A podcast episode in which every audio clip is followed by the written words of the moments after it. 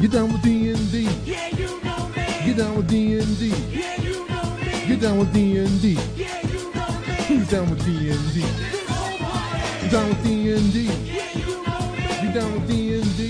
Yeah, you know me. I'm down with D&D. Yeah, you know me. Who's down with D&D? This whole party. Are you ready to get down with some D&D? I know I am, and I am joined, as I am always joined, by the magnificent, marvelous, old school here, mad, uh, magnificent, marvelous, mad wizard Merwin. Was there a third one there? I always forget what the, the original third one was. I don't even remember. That's how old I am. Methuselah. How about that? Sure, the Methuselah, mad wizard Merwin. Hey, Chris, how's it going? Um, welcome to Down with D&D. It's good. It's good for you folks out there in listener land. Welcome to Down with D&D. This is episode 135. We're going to talk about initiative and modes of play. Sean, uh, what's up, man? Uh, we are getting ready for Winter Fantasy, and boy, are my arms tired from all the typing. I am printing out my mods that I have to run there. I am I've gotten batteries and for my microphone. I have got my clothes all kind of set aside and packed up. Uh, when you all hear this out there on the podcast, it will be over. Winter Fantasy will be, have been in the past, but for me and Sean, it's in the future still. That's right. It's the magic of podcasting. Hmm Uh, linear podcast time, non-linear podcast time. That's That- what we that's call what- it around these parts. That's right. Well, like I mentioned, we're going to talk about initiative and modes of play today. But before that, let's get into a few news and announcements. Sean, the newest book has been re- uh, announced. It's called Mordenkainen's Tome, not Tomb, as the error was on the on the ori- initial release art, but Tome of Foes. Yeah, there was a little whoopsie there, but that, this is big news. Uh, people, this is what we wait for. You know, once or twice or three times a year to hear what the next book is going to be. And in this case, it is Mordenkainen's Tome of Foes, as Chris said. We have three different links to three different videos that are up where you can hear more about what will be in this book. Uh, one from Mike Mearls, uh, one from Mike Mearls and Nathan Stewart, and then another that was will be on Dragon Talk uh, with Kate Irwin, and I always forget the rules guy's name. I don't know who it is. Oh, I, There's a rules guy. yeah, he's the be- yeah he's the sage. You're talking, Uh, about, you're talking about Crawford. Yeah, Jeremy Crawford. Thank you. I always, Oh, I can never remember his name, and he's the nicest guy in the world. Um, and I can see his face, and I just listened to his video. Uh, he, uh, Kate and and Jeremy talked about what's in the book as well. So, for those of you who haven't seen the news, here's what's in it. Uh, it is going to be structurally similar to Volo's Guide to Monsters. So, part of the book will be lore, and then another part will be the rules portion, where you get stat blocks and things like that. Um, now, what Mike Mearls talked about was Volo's guide did very well. Um, and so they wanted to do something similar without having it be the same. They didn't want to make Volo's 2, basically. So what they decided was to, um, for various reasons that Mike talks about, they were going to focus on large conflicts. So the first thing they thought about was who, like Volo, could talk about this, and they settled on on Mordenkainen, who is from the Greyhawk setting, um, basically the leader of a cabal of wizards called the Council of Eight. Council of Eight, something of eight. Anyway, it was eight high-level wizards who kind of kept an eye on the world. So he is focused, uh, as Mike said, on balance. I think he was neutral uh, in in first edition, so he wasn't good, he wasn't evil. He was more worried about power. So what he did in this book is Mordenkainen, that is, is look at the large conflicts uh, in D and D. So he's talking about Drow versus the rest of the elves. He's talking about the Gith versus the Mind Flayers. Uh, he's talking about the Blood War those kind of large scale com, uh, conflicts that inform D&D and have informed D&D throughout the years. The second thing he talked about was there has been a call for higher level monsters and higher level stories. And now that we're four or five years into to fifth edition, it's maybe time to focus on that. So the uh, the monsters, half the monsters in the book, give or take, will be CR 10 or higher, giving uh, DMs and players who want to play those tier 3 and tier 4 adventures some fodder. And he's, he also mentioned that even if your campaign doesn't go that high, if you're even if you stop at level 10, some of the content in here will be great as background material for your campaign. So you might only play tier 1 and tier 2, but the Blood War can still be a great backdrop for your campaign. Um, that was me- that was the quick and dirty version of what all of these different videos have talked about. To me, it's all about the Gith versus the Mind Flayers. There you go. I mean, I I love that because one, it generally takes place out in the uh, the astral sea. Mhm. So I mean, that makes me happy, and I like that kind of stuff a lot.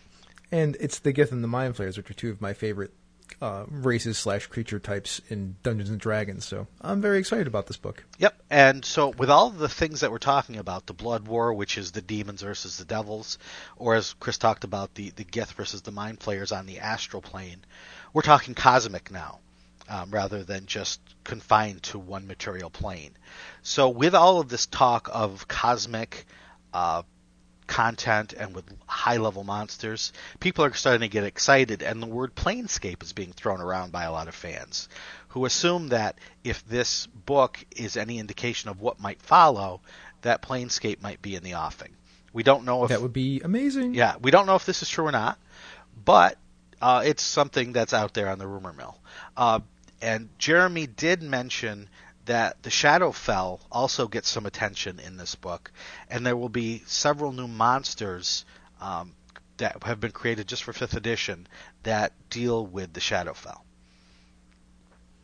You know, I'm I'm okay with that, and I, I like that too. But when am I going to get me a book that gets more into the Feywild? Because man, I love me some fairies, and uh, I think we need more f- more Fey in in D and D, and more better described Fey that aren't just about killing and whatnot, but are about scheming and dealing and all that good stuff. Yeah, the, I mean when when we uh, when we did Return of the Lizard King, that's why I wanted to set the the lower level stuff there, is because it's such an interesting place, and in D and D lore, it it actually touches our world. It's not quite as separate. There there's there's a lot of bleed between the Feywild and and the material world, and so I'm always interested in that as well. And uh, Jeremy mentioned in his interview that they did quite a few Fey creatures in Volos, even if they didn't do a specific book on the Feywild. So, is there anything else that you wanted to talk about concerning this book?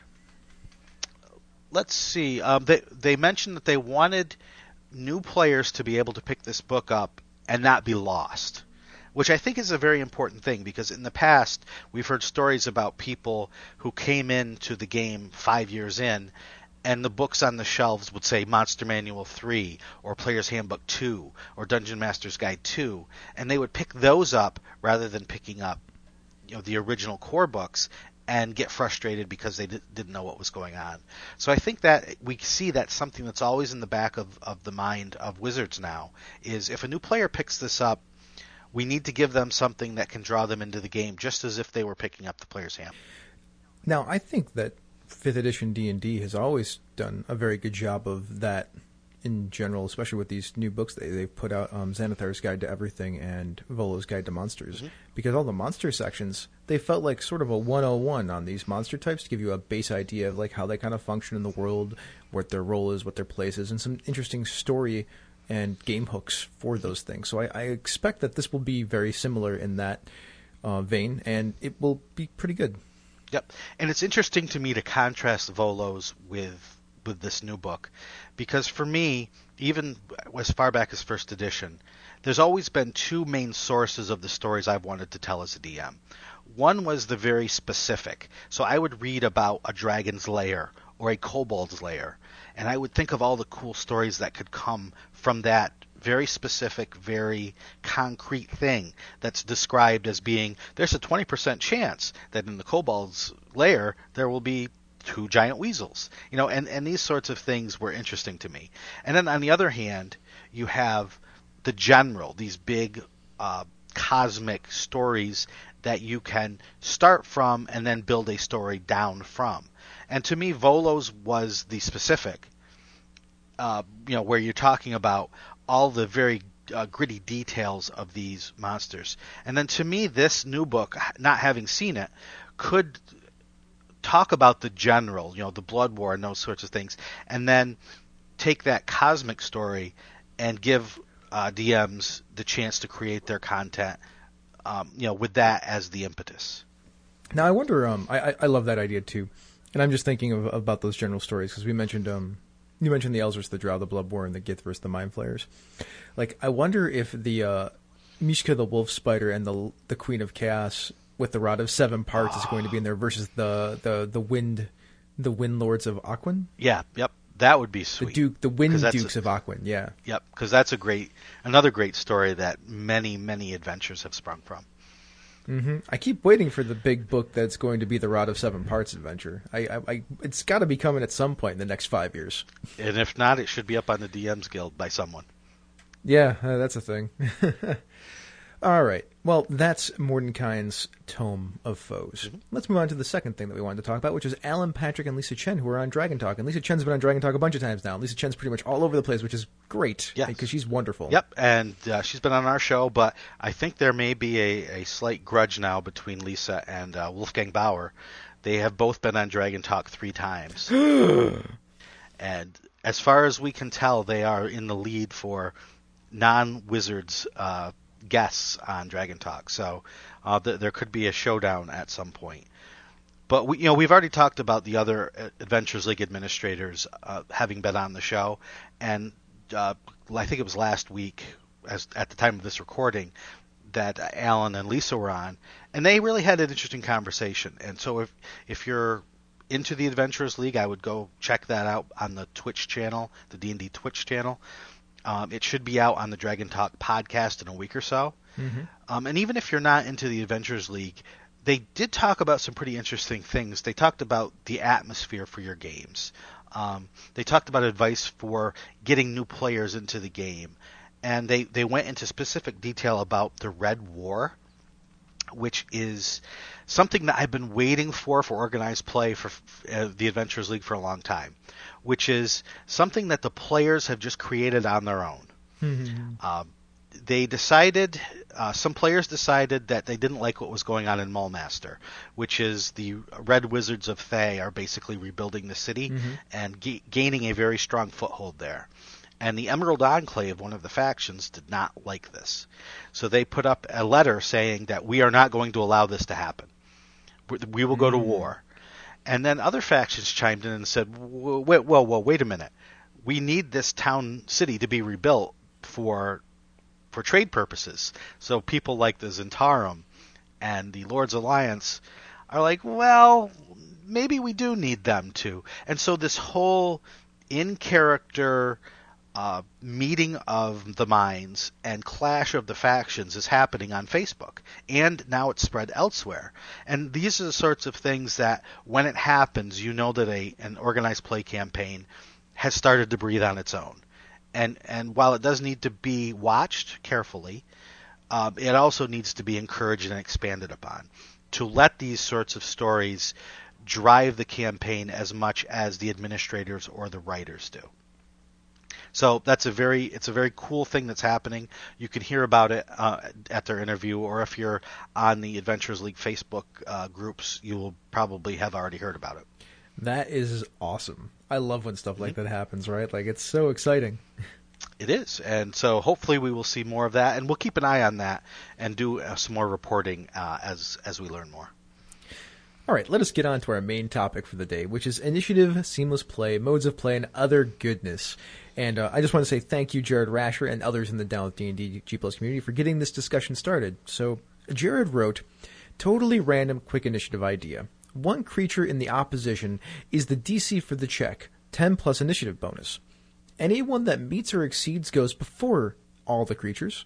Anyone that rolls lower goes after. You only track before or after. And this spawned several discussions that are separate but related. And, um, you know, some of it was heated, some of it was not. It was it was really enjoyable. But much of this discussion revolved around the idea of game flow, table management, and different modes of play. There was also a section that got uh, moved around that was more about um, I mean, we were talking about game flow, but that broke down into uh, the idea of cognitive task switching, which we'll talk a little bit about that later. Yep. So, what are, where do we want to start with this, Sean? So let's start with at the very highest level. We talk about this all the time, but whenever we discuss rules for a game, whether it be D and D or other role-playing games or other board games or any sort of game, we need to say this: put this in all caps. Game rules have consequences that reach far beyond that mere rule. Uh-huh. So when you make a change to a rule, you are affecting not just what that rule covers, but everything else about the system around it, whether it be a rule set or a machine or a computer program or whatever. Yeah. Can can we just talk about that for a second? Let's. So, game rules, something like initiative, is a mechanism in a game system. Systems are like the big machines. The the, the uh, idea of initiative is like a cog that you put in the machine. When you pull out that cog and put in a different cog, your machine's going to run differently. And D and D is nice in that, my opinion, it is not a per se singular game. It is a bunch of pick up and put together parts that you can build a game out of. And in fact, as you're playing the game, if you want different tones and feels, you can remove pieces and put different pieces in to get different feelings. So, like, you can go from playing Theater of the Mind one moment, which has a different feel in combat, than if you decide to drop down a map with a grid and, like, use the actual precise movement rules. I mean, both are awesome ways to play, but they have very different feels. That's right. And in some ways, D and D is very good at saying, if you pull this system out and put this system in, this is what will happen. And in some ways, it's not because it is a very large and complicated machine that even sometimes the people creating it don't understand um, the consequences of actions. Very true. and I, I'm including myself in that. So, uh, one thing that game designers must do is look at the long-term impact of different rules, or the impact if you make a change to a rule. Mm-hmm. So that brings us then around to let's talk about just plain initiative. Absolutely. So, you want to start with Jared's idea? Sure, Okay, cool. So, Sean, I think you would not use this initiative, right? I would. I, I think the rule itself that Jared said is fine, which is basically just a DC blank check based on the monster's speed. Yeah. uh, you know, or dexterity to ma- make a roll. If you make the check, you go before the monsters. If you fail the check, you go after the monsters. Pretty good. Um, it makes sense. I, I don't hate it. I would not use that rule, not because the rule itself is bad, but because of everything else that happens around it. And this has to do with game flow and table management. Mm-hmm. So when I have run games where I didn't set a specific order for everyone, but specifically for the players, sometimes it devolved into more discussion than actual play at the table. So I would say, all right, it's it's the t- player's turn. You guys decide what to do. And what I would instantly get is everyone saying, "Well, you stand here." No, I can't stand there because if I stand here, then he's going to do that. And you know, a minute, two minutes, five minutes later, the players are still discussing tactics and who's best to go first or who best to go last, rather than just making the decision and playing the game um, as as the initiative system would have them be. You have to make a decision. You have to do something. Go. Now, can we talk about that for a second? Can I talk about that for a second? I would love you to talk about that, Chris. All right. You just described side initiative. I mean, you're talking about side initiative in, in, in that Right. idea. And, and and Jared's idea actually devolves eventually into sort of side initiative because um, the, what I got from the initial, like you either go before or you go after. Well, once the first time the monsters go, really it's everyone's going after. It's just that you've kind of delineated that there's only a certain set of people that can go after, and then another group. You you basically have three groups, right? You have player group one, monster group, player group two. Now, um, that is a little bit more granular than just straight up side initiative, which is what you described, which that creates a specific kind of play, which is the play that you just talked about. Like it's a very tactical team oriented play. Like and, and it's like I think tactical is the right word. It's tactical or strategic. I get them confused all the time. Somebody can correct me. Because we're going to, as a team, figure out what are our best and most efficient ways to deal with said situation. Like who's going to do what, let's go in that order, everybody can set each other up. Um, it's fun to play that way if that's the kind of game that you want. Like, I actually don't have a problem with that. Like what you described, Sean, sounded like it's like that was not what I was expecting. Like what what you were expecting out of play because of the the, the standard initiative system. So Right. of course there's a subversion of expectations. But if you play with that expectation to begin with, then you are playing what would, I would consider a more tactical game of D and D.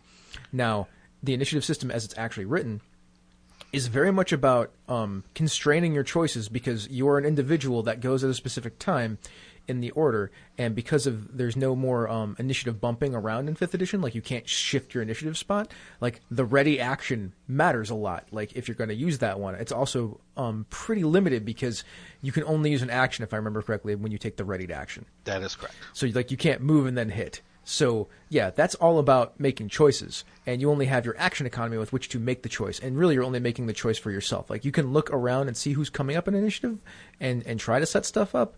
But if there's monsters in between your turns, then you don't really have um, a whole lot that you can do. And even if you and somebody else are going one after the other in the initiative order, like you still have to go according to rules as written before them unless you're ready in action. So that creates a very more individualized style of play. And I like that uh, as a as a as a play too. Like it's harder to work together, but it, it, you have to think about it a little bit more to work together in a different way. Like you're like, well, it's my turn. What am I going to do? And that, but those two modes of play that or styles of play that I just described are very different based on the kind of initiative system that Right. you And use. I am not saying that a very tactical game is not fun. But I am saying A, if you have a group of players who are not tactically minded, who are shy, or who are not used to tactical play, to force that upon them can be a problem. Or, yeah, I, I might even s- go ahead. I might even say that um, it's not as much of a tactical. Like they're both tactical Mm-hmm. games. Um, they're different kinds of tactical games because one of them encourages much more discussion and teamwork, um, and, and the other one does too. But they're on a scale, right? There's a there's a sliding scale to that that tactical that that, that discussion part. That's what I'm really getting Right. at. And if you do have one one player who is uh, a dominant personality, it can almost then turn into that one player telling everyone what to do. Yep, that's a problem. Like that can be a thing. So you you have to be aware of that. Another uh, issue is time. If you are running a, a convention game where you have to finish in two hours, and you do that sort of let everyone talk about everything, um, then you start to run the risk of the discussion taking too long and the, not being able to finish the game on time. So all of these things go you know go into just this one little meh, how are we going to handle initiative uh, can can balloon into lar- a larger also, issue. can, as a designer, can make you be like, what kind of game do I want my players Right. playing? The players of my game playing. So, and then you can make other design choices around Right. that. And there will be times if things are getting chaotic at my table when we're outside of, of combat, if there is some sort of negotiation going on and everyone is jumping in and trying to get their point of view said and, and I'm having trouble sorting everything out, I will go into initiative outside of combat and say, everyone give me persuasion checks. Who, whoever gets the highest persuasion check, you talk first. Or, if I want to do it that way, whoever has the highest persuasion check, you talk last because that's going to be the most, uh, you know, the most memorable point made will be the last one made probably. Um, or give them a choice. Do you want to talk first or last? You know, those those sorts of things. So initiative can also be used just as as a uh, as a table management tool. Absolutely. All right. Uh, you want to talk about modes of play now? Uh, yes, yes. Our notes are kind of scrambled around, but I think modes of play sounds good next. All right. So the first question is: Are there really different modes of play? And the answer to that question is emphatically yes. There are different modes of play. Uh, in D and D, there is, you know, they, they talk about those three pillars, but there's actually rule sets that kind of get dropped in and out with those pillars, I suppose, which are design goals, right? But they also have modes of play, which there's a combat mode of play and there's a uh, exploration mode of play. Now they can go together and they can be mixed. You can have these different kinds of beats, as you've heard me talk about beats before, story beats mixed together, um, especially with interaction in in any of those kind of uh, either exploration or combat. Which I think exploration and combat they um they they don't happen as often together. Uh, they can. Uh, there's ways that it can happen. It's not. It's not the, quite the same, but um, interaction definitely gets mixed into those kind of things. So there are there are different modes of play. They have different rule sets associated with them.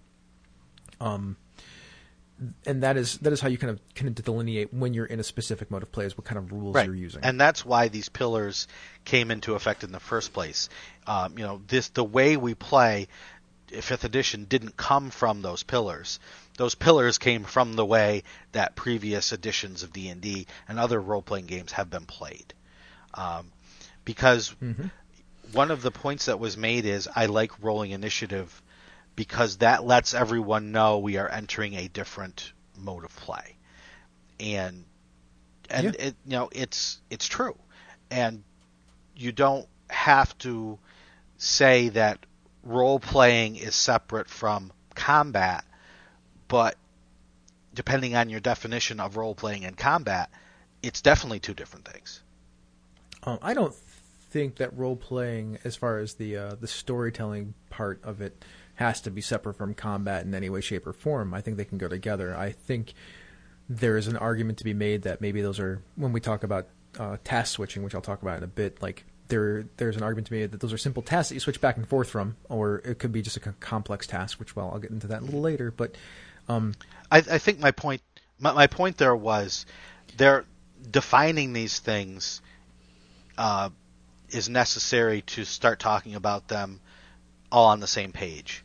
yeah, Um, you know, Yeah, sure. Because D and D is a role playing game, so while you are doing a combat, you are role playing. yeah. But there is a mode of play called that people will call role playing that is separate from combat. It is definitely a distinct mode. So let's talk about this for a second then. So because I it. think that I think that rules are tied to these these modes of play, right? Rules modules. So the role playing part, the interaction part, um, there is very few rules that are tied to that. Maybe a skill check, maybe a spell or two that that enhances or uh, alters those kinds of interactions. But there's not a whole lot of rules that get attached to interaction. Does that sound about right? That sounds exactly right. All right. Now let's talk about exploration because that's another one of the pillars. Now, when we're exploring stuff, we are specifically almost um, completely using skill checks and our gear as characters to to and, and our resources. Sorry, because spells are a resource also Sure. to get around, learn information, move uh, move through areas.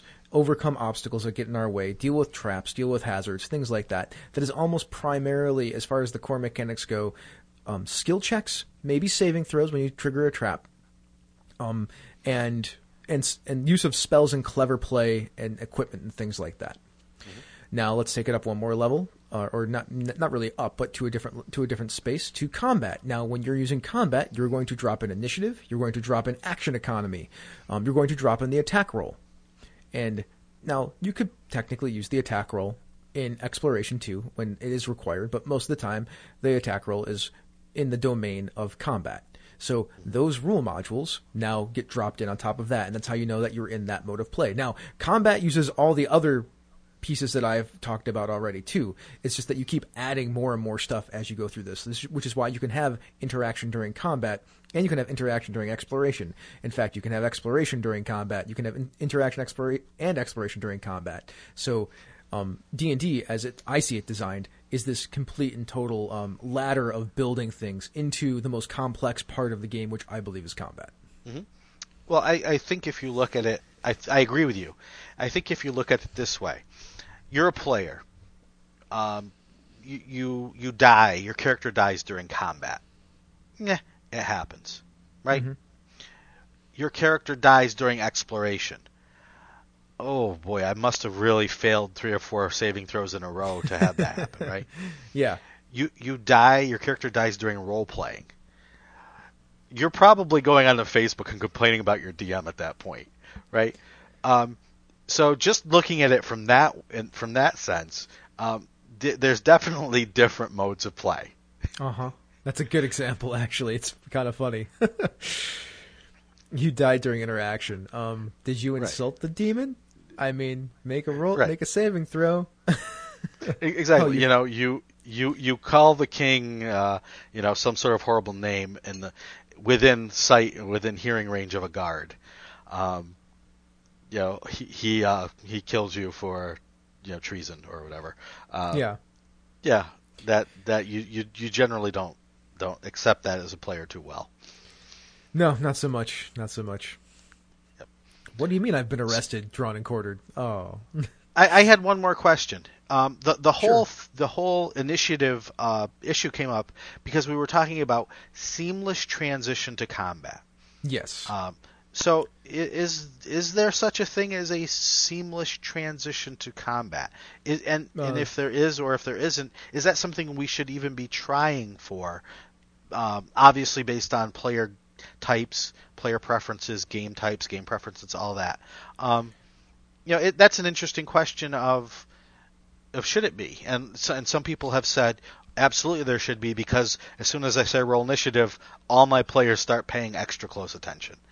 Um, some people are, you know, want there to be less, as the Misdirected Mark podcast would call it, latency. Hmm.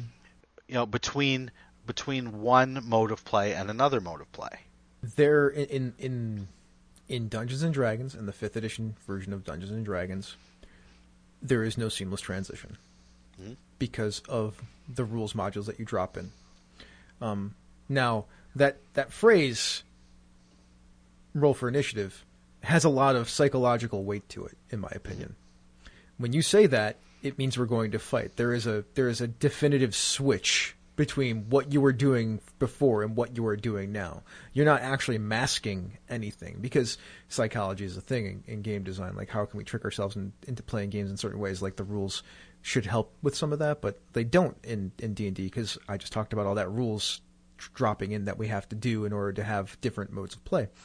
Um, if you get a, away from saying let's roll for initiative, or you have initiative that goes quicker, or sometimes that can help with that. But or if you're like, all right, we're in a fight, what do you do? You're first, and then after that, I mean, you don't have to say it that way. Like he swings his sword at you, what do you do? Like that means like I would roll my attack roll for the monster, and then I basically pass it to the player character, and then the player character I can be like, all right, pick somebody else to go.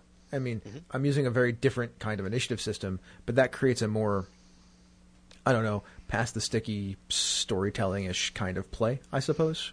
Right. Um, that is a way to make it seamless, but still, you drop in those rules and it becomes not seamless. I will contrast this now with another game that has the same kind of mechanics for everything that you do. Dungeon World has the same kind of mechanics for everything you do. It's always the, the same thing. So you can actually seamlessly transition between a fight and a conversation and exploration. Now, I'm not saying that's better or worse because I love all these games. I don't think it's better or worse. I just think it's a play style and a and a, and a mechanics preference. Mm-hmm. I love the fact that I get to drop in a bunch of rules in D and D and play that game that way. Yep. But that's what happens when you design games in different ways. They provide different experiences. So when when when we hear people say that they want a seamless transition, maybe what we're actually hearing is, I don't want the procedures of rolling initiative, counting everyone's, uh, you know, marking it down either on a board or on cards or or, or over your your DM screen or however you do it. You don't want that to take as much time because that takes away from the actual playing of the game, that kind of administrative, technical stuff. Mind if I use another set of misdirected mark terms? Let's do it, Chris. Uh, we call them layers. We call them layers of play. Like there is the character layer, you're playing a character. There's the story layer, you're telling stories. There is the game layer, you're interacting with mechanics. There are a bunch of other layers, like um, the out of game layer, like when you're talking about ordering pizza and things like that. The uh, um, and and, there, and a few other layers. But like you can go and find that episode. Which if you go to the the website, it's uh, one of the ones listed in the uh, you know top eleven misdirected mark episodes ever. You can just listen to that and, and get all that stuff. But for our discussion, um, character, story, and game are the ones that we really want to focus on because what those people that want a seamless transition want, they want to stay more in the character story level and they don't want to deal with the game. They they don't want the game level to interfere with that as much. They want it to be minimized. Right. That, that's my opinion. That's what I think people want Yeah. when they're talking about seamless play or playing Yep. more in, in being more immersed, I guess, immersive play. Um, Okay. And and again, there's nothing wrong. We can have a discussion about that sometime. Yeah, well, there's nothing wrong with either. There's nothing wrong with wanting to to stay in that sort of narrative in character mode, and there's nothing wrong with being more than happy to step over into the kind of more mechanical, uh, for lack of a better word, the, you know, the combat part, where it's it's more, um, yeah, it's it's just more mechanical, and that's okay. That's a fun game too. Yeah, and it the most important thing about this conversation to me is that just because you drop in the extra rules that doesn't mean you stop doing the other things because you're putting stuff on top of it like the interaction, the role play, I suppose. Interaction is really about talking to people. That's what interaction is. But the role playing, the storytelling, that doesn't stop when you drop in rules. Like, it just doesn't. It doesn't have to. You can choose to stop if you want, but you never have to stop. Like, the rules don't have to be the thing that stops you from from telling the story of how your fighter actually, you know, took 17 slashes at the thing. I mean, granted, you only rolled three times, but you mean you can describe it that way. You still did the same amount of damage. You're not changing anything mechanically from saying that your flurry of blows. sorry, monks out there, fighters with a flurry of a flurry of sword slashes. My bad. Doesn't uh doesn't take away from or change the mechanics of the game. Like it still has that that feel to it. It's just that you want your story to match kind of what's going on with the rules. That's all I'm saying. And a whole other conversation we can have sometime is how to design adventures and encounters to enhance and allow for multiple modes of play. For example, mixing exploration with combat, mixing interaction with combat to make uh, people that like both of those different modes come together uh, in a way that's satisfying for both. Mm-hmm. And uh, yeah, and we'll talk about that some other time because I, I thought of like three examples off off the top of my head.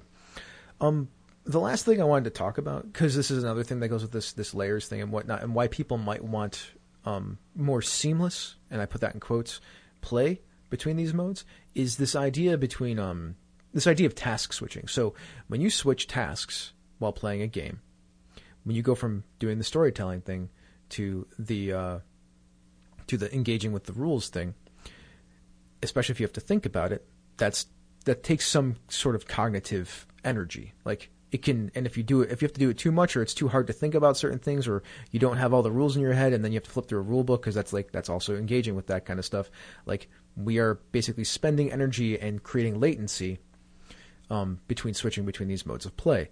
Now, to me, that's simple task switching. Now, I have I got into a pretty big discussion, and I was told that my science was not quite right for psychology, which I'm perfectly capable of copying to because I am not an expert in psychology. I do not have a degree in psychology. My degree is in writing. I'm I'm a storyteller. The other side of that is the idea of complex tasks. So, and I think at some point you're doing this thing as a simple task, and eventually you can get so good that you are basically tur- you've turned it into a complex task. So, complex task. There is a sort of rote thing that you do in in whatever creative endeavor that you're in. Like for instance, if you're a musician, like you practice, like you run scales, you you train your hands and your fingers if you're a guitar player to do certain things. Eventually, you get so good that you don't have to think about it as much. It is more um, ingrained into you, and then you can think more about the musicality, the playing, which is in our case for playing role playing games, the storytelling. So the rules are the technique. And once we get so good with the rules that we don't really have to think about them, we've now turned this thing into a complex task, and we are now just playing the game using the mechanics underneath without having to think about them too much to tell really cool stories.